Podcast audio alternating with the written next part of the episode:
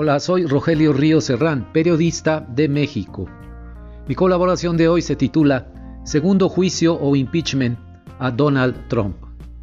Al conocer el resultado de la votación el 13 de enero en el Congreso de Estados Unidos para la aprobación del segundo impeachment o juicio político al presidente Donald Trump, supe que será él quien inaugure una nueva categoría política, la de coleccionista de juicios políticos.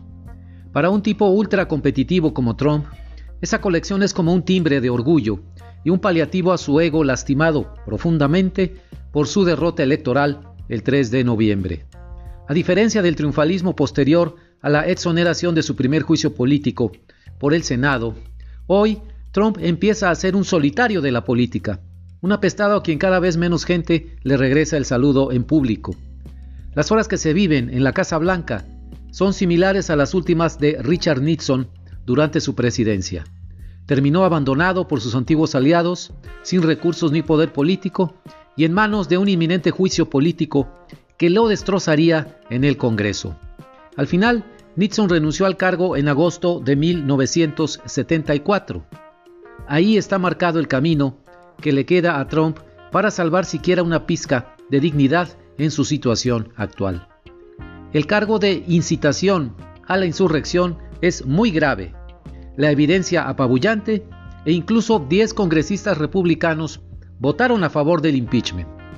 Ex secretarios de defensa, generales y jefes de Estado Mayor han advertido a las Fuerzas Armadas que defenderán a la Constitución, no a Trump, y que procurarán que la transición de poder al presidente Biden se lleve a cabo de manera regular.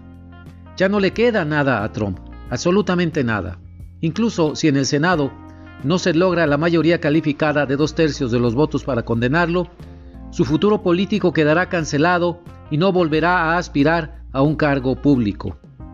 La republicana Liz Cheney lo dijo claramente. Trump traicionó a su país y a su pueblo al incitar el ataque al Capitolio por una multitud de simpatizantes y debe rendir cuentas por ello ¿Qué caso tiene intentar un juicio político a escasos días de que Trump deje el cargo? ¿No será solamente una pérdida de tiempo y un obstáculo al arranque de la administración Biden? El senador Bernie Sanders ha contestado esto de una manera brillante. La respuesta es precedente.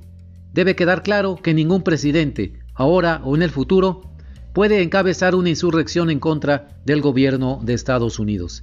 Esas fueron las palabras del senador Sanders. Anunció ya Trump que no asistirá el día de la inauguración a esa ceremonia, pero nadie lo va a extrañar. Debe renunciar ahora. La nación está en peligro por su culpa. Muchas gracias.